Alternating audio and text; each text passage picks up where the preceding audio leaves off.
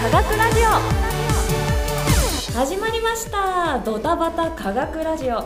東京都市大学特任准教授踊るサイエンスエンターテイナー五十嵐美希です。この番組は私五十嵐美希のドタバタした日常を科学の視点からお届けするポッドキャスト番組です。井戸に集まって世間話無駄話をした井戸端会議のように私五十嵐美希の日常話や各地方にイベントで伺うことも多いので地方での話も混ぜつつ社会ともつながりを持ち日常の科学をテーマにお届けしています。さて第3回のドタバタ科学ラジオですがなんかねちょっと音声が少し違うように聞こえるかなと思いますけれども実は今私大分県大分市に来ております。ドタ祭初の地方出張スペシャル第3回にしてもう早速地方に飛び出すというね。しかも今回初のゲストをお迎えします。第1回のドタ祭を聞いて早速速攻 X でリアクションしてくださいました。物理学者東京理科大学山本隆弘教授です。よろしくお願いします。よろしくお願いしまあすりがとうございます。あのドタバタ科学ラジオ始まって第1回流れました。はいはい。速攻で X で反応してくださいましたけれども、はいはい。どうでした？いやあのひっちゃかめっちゃかだなっていうのが正直な印象 ちょっと待って。ドタバタどころじゃないなひっちゃかめっちゃかラジオひっちゃかめっちゃかだなとなんか共感してくださるとことかありました、水を、はい。H2O の水分子を、ミッキーマウスって言ったじゃないですか、はい。あれミッキーマウスが水に見えるんじゃなくて、うん。水がミッキーマウスに見えてる。ちょっとわかんない。もうそれに関しては。それぐらい僕も水に見えてます。あ本当ですか？あじゃあそこは一緒という感じではい。いいわけですね。はい一緒です。よかったです。安心しました安心した、うんなんか。はい。僕は不安になりました 全然噛み合ってないですけど大丈夫ですかね。はい。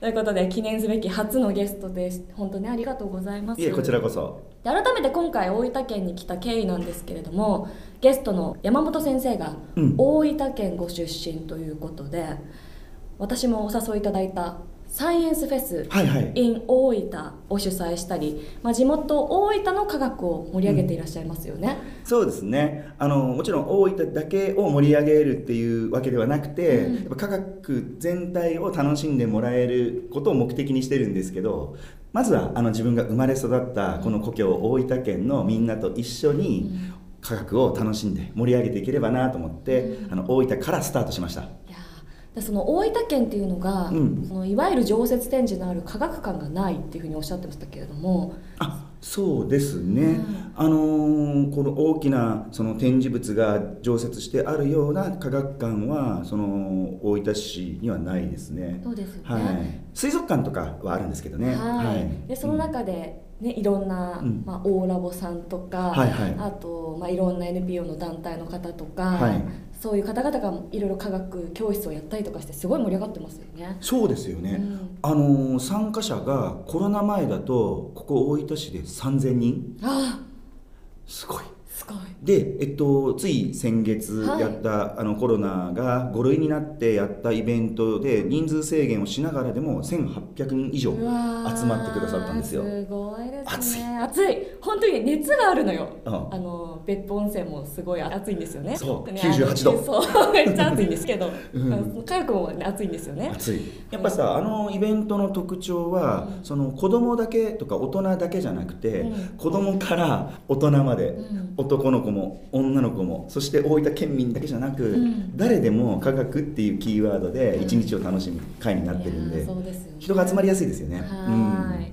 でさらにここ、まあ、大分県では大分県理工系人材育成支援プロジェクトとして理工系の大学生社会人の先輩と直接おしゃべりできる交流会大理家カフェ。はい。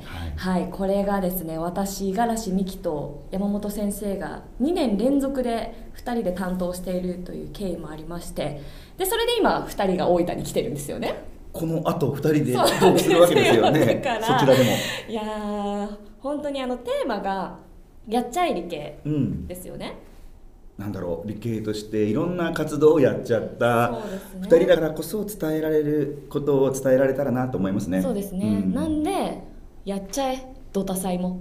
ということで急遽大分での収録を決め、作家のケンケンさんも大分に来ることがうん。2日前に決まるというこのドタバタぶりを発揮している番組になります。いやーもうね2日前うん。にそのお話をいただいた時には、うん。まず冗談だと思いました。失礼しました。あるいは月を間違ってるのかないやどうしてもやっぱこの話したいなって思って。やっぱ違うじゃないですか、東京でいる時の私と大分でいる時の私全然違うなって思うんで。おお、はい。そうですかね、はい。い、いつも五十嵐さんって感じだけど、ええまあ、若干テンション上がり気味かな。ですよね、はいはこの感じもお届けしたいなということで今回は大分からお届けする形になっております。ということで、まあ、地元大分の科学を盛り上げる活動もされている山本先生ですけれども、物理学者東京理科大学の教授ということでどんな研究をされていますか？いそうですね。あの物理学って言っても、まあ、大きく分けると2つあって1つはいろんな実験をする実験物理学者いるでしょう、はい。でもう一つはその実験結果をその説明するしかも説明するって言っても、うん。数学を使って説明する理論物理学者っているんですけれど、はい。僕はその後者の方あ理論の方ね。理論物理学を専門にしてます。いやー、はい。だから日々の生活で言えばどんな感じなんですか？日々の生活？ずっと考えてるんですか？その日常生きてる時もうん。なんかこれ物理だなみたいな。あそうですね。スイッチが入ったらって感じですかね。あの日頃日常生活してる時は特にその全てが数式に見えるとかそういうことはないんですけれど、うんうん。何かスイッチが入ってえ知りたいとか不思議だって思った瞬間は、えっと、自分の知ってるその法則に乗ってるか乗ってないか、うん。で乗ってたらなるほどと思って伝えたくなるんですよ。はい。でもこの世の中ってうん。ほとんどわからないことだらけで、うんもう未知の世界、うん。だからそんなその未知の現象を見つけたらおこれは自分で研究してみたいなみたいな。あ身の回りの物質、はい。全てが僕にとってはもう不思議ままみれいやだから日常でスイッチ入ったらって言ってましたけどあの今日も数式の書いてある T シャツ着てますけどね。これラジオじゃ伝わらないんだよね。全然日常じゃんと思ったけど今、はい。ちなみにこれは、あはい。のシュレディンガーの猫って言ってその生きてる状態の猫と亡くなった状態の猫が同時に存在してるっていいや猫の絵が描いてあって、うん。数式が書いてあるね。そうですね T シャツですね、はい。可愛いでしょ？超可愛いです。ありがとうございます。もうこれお揃いで売り切れたいです今。はい。さてね、まあ、今回のドタ祭はサイエントークさんの科学系ポッドキャストの日に参加していましてこれになんとリスナーの方がつないでくださって本当ありがとうございました。テーマが未解決ということなんですけれども山本先生の研究している中でまあ、あるいはちょっと関心のある中で科学の未解決に関するエピソードをちょっと今日ぜひお聞きしたいなと思っています。はなるほど、い、もちろんほら仕事柄研究者なんで、うん。未解決のことばかり考えてるそうですよね。わけですよ、うん。それ本気で話したらうん。誰も何もわからなくなるので、確かにね。なるべくこう皆さんが聞いてあそんなことも人間分かってなかったのかみたいな話ができればいいかなめちゃめちゃ面白そうなんですけど。思いますって喋りながらまだ何喋るか決めてないめちゃ無理ですからね、私のこれ。はいいつもね、はい、そうなんですよ。ははい。ただあの僕何を研究してるかっていうとさっき身の回りの物質って言ったじゃないですか、い、くつか好きな物質ってあるんですよ。お。原子番号6番、はい。まさか！なんでしょそう炭素です。拍手。カーボン。カーボン。僕はあのね本当炭素大好き少年。おじさん？どっちかわかんないけど。いいですね。いや炭素といえばあの第1回のドタ祭で、はい。あの私パスタ燃やした話をしまして、はい。入れた鍋が小さすぎてパスタに引火して黒焦げになってしまったのでああパスタも炭素だなみたいな感じの味わいのある話をしたんですけど、はい。あれについては炭素好きとしては何かありますか？あのもうほのぼのトークですね。ぬるいですがあのもう僕にとってもほのぼのトークですマジか。うわー。じゃあ今日はだからその炭素の未解決問題についてお話しいただけるんですお話してみましょうか。じゃあ五十嵐さんも炭素好き、うん。で僕も炭素好きっていうことで じゃあこうしましょうか、えっと、炭素ってい。つこの宇宙に生まれたと思います、えー、炭素？うん、五十嵐さんも僕もい、ね、誕生日があって生まれたわけじゃないですか。ね。この宇宙も138億年前に誕生したわけでしょ、うん。そこからどこかで炭素原子がうん生まれたわけでしょ、確かに。もうオーダーが全然わかんないです。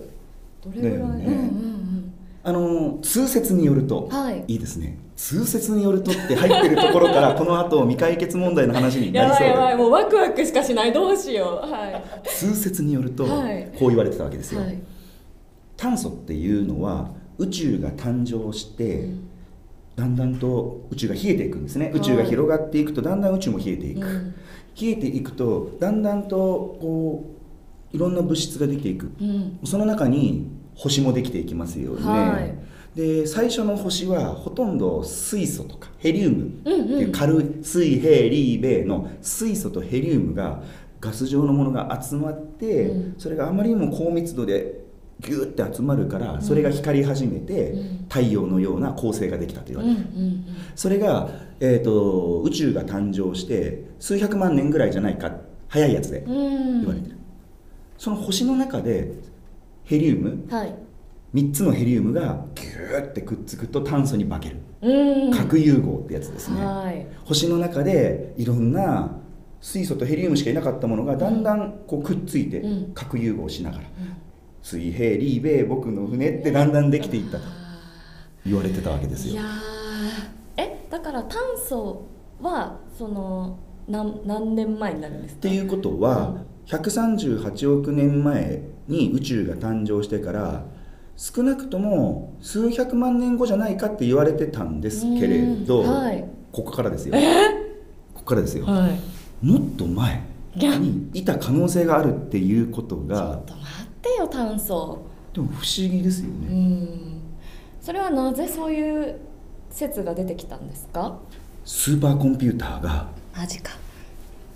最近発達してきて、はい。以前は計算、まあ、コンピューターで計算する時にあまりにもその宇宙誕生のところを計算するのは複雑だったので、うん。できなかったことが最近のスーパーコンピューターの発展によって宇宙誕生の後どんなふうに炭素ができたかとか、はい。他の原子ができたのかっていうのが調べることができ始めたんですあそしたらーはい。そしたらそしたら？そしたらなんと。めっちゃ小声ですけど。ビッグバンはい、誕生した直後ですよね、うん、誕生した直後3分から、うん。もう宇宙ボンと誕生してたった3分、はい。もうカップラーメンぐらいの時間。で わかりやすいですね、今までは水素とうん、ヘリウムヘリウム。だけだと思ってたら、うん。そこにわずかながらわずかながら炭素もできてたっていうことがコンピューターの中からまだ未解決なんだけど、うん。一つの説ですよね。コンピューターの中でシミュレーションしたらほんの少しえ。炭素君がいたと。ー、やだ。さらに。さらに。わずかな炭素って言っても、だって今の宇宙全部の物質がその時ね生まれたわけですよね、そうですよね。その炭素宇宙中にその後うん。散らばっていくわけですけれど、はい。僕たちの体の中にも残ってるぐらいうん生まれてて、うん。自分の体に今はい。五十嵐さんの体にはい。ビッグバーンの時に誕生した炭素がどれぐらい入ってると思います？ちょっと待って。え？ビッグバンのの時に？138億年前の宇宙のメッセージがはい。五十嵐さんの体の中にどれぐらい入ってます？どれぐらい？え？でもそんな入ってても言うても数パーセントとかじゃないですか。おお答えははい五十嵐さんの細胞1個にはい。20個ぐらいかな。20個ぐらい入ってるっていう見積もりになるんですよ。え細胞一つに？細胞一つに。20個。20個ぐらいの。えじゃあめちゃめめちゃある。結構入ってる。入ってる。結構入ってる。うんうん。だから僕たちの人生なんてそんな138億年前とは無関係と思ってるけれど、はい。あの時うん。130あの時とか言ってるうん。経験したかのように喋ってますけどもうないですか？見てたんですか？その時。あのね理論物理やってると見た気になるそうね。ですよね。そういうことじゃないとここまでうん。お話できここまないでやり続けないですよね。138億年前の僕たちが想像を絶するような昔に起きたビッグバンの時にわずかながら存在した生まれた炭素がちゃんと星が爆発を繰り返しながらちゃんと僕たちの体の構成要素の一つになっている。やだー。ロマンしかない。ロマンえー、じゃあ私が燃やしたパスタは？あの燃やしたパスタの中にもあのー結構な数のビッグバン。の時に誕生した炭素が入ってる。やだちなみに今宇宙にある炭素のうち1兆分の1個ぐらいうん。がビッグバンの時に生まれた炭素じゃないかと言われてるんだけれどまだまだこれは今から研究者が真剣に調べていかなければいけない未解決問題のいや一つでー 未解決だ。す未解決すぎる未解決すぎますね。それが138億年前の出来事の,、の未解決だから。すごいですね。すごいねいやそれはだからスーパーコンピューターとかのうん。科学技術がどんどん生まれてくることによって、まあ、新たにちょっと分かったこともあったわけじゃないですか、はいはいはい。今後さらに技術が進化したらそれはさらにまた新たな発見ということにつながっていく可能性はありますか？科学者はしつこいから諦めないんで、いやーそこなん本当に少しずつ少しずつ丁寧に一歩一歩追求していくはずです。なんでかっていうと自分たちのオリジンだから、うん。僕たちはどこから来たんだろうっていうことを知るっていうのは宇宙の始まりつまり遠い遠い宇宙の先を見るっていうことは、ね、遠いところから光がやってくるわけだから、うん今見てる遠い星の光っていうのはずっとずっと過去のことを見ることになるので、うん。夜空を眺め続けるんだと思います。いやー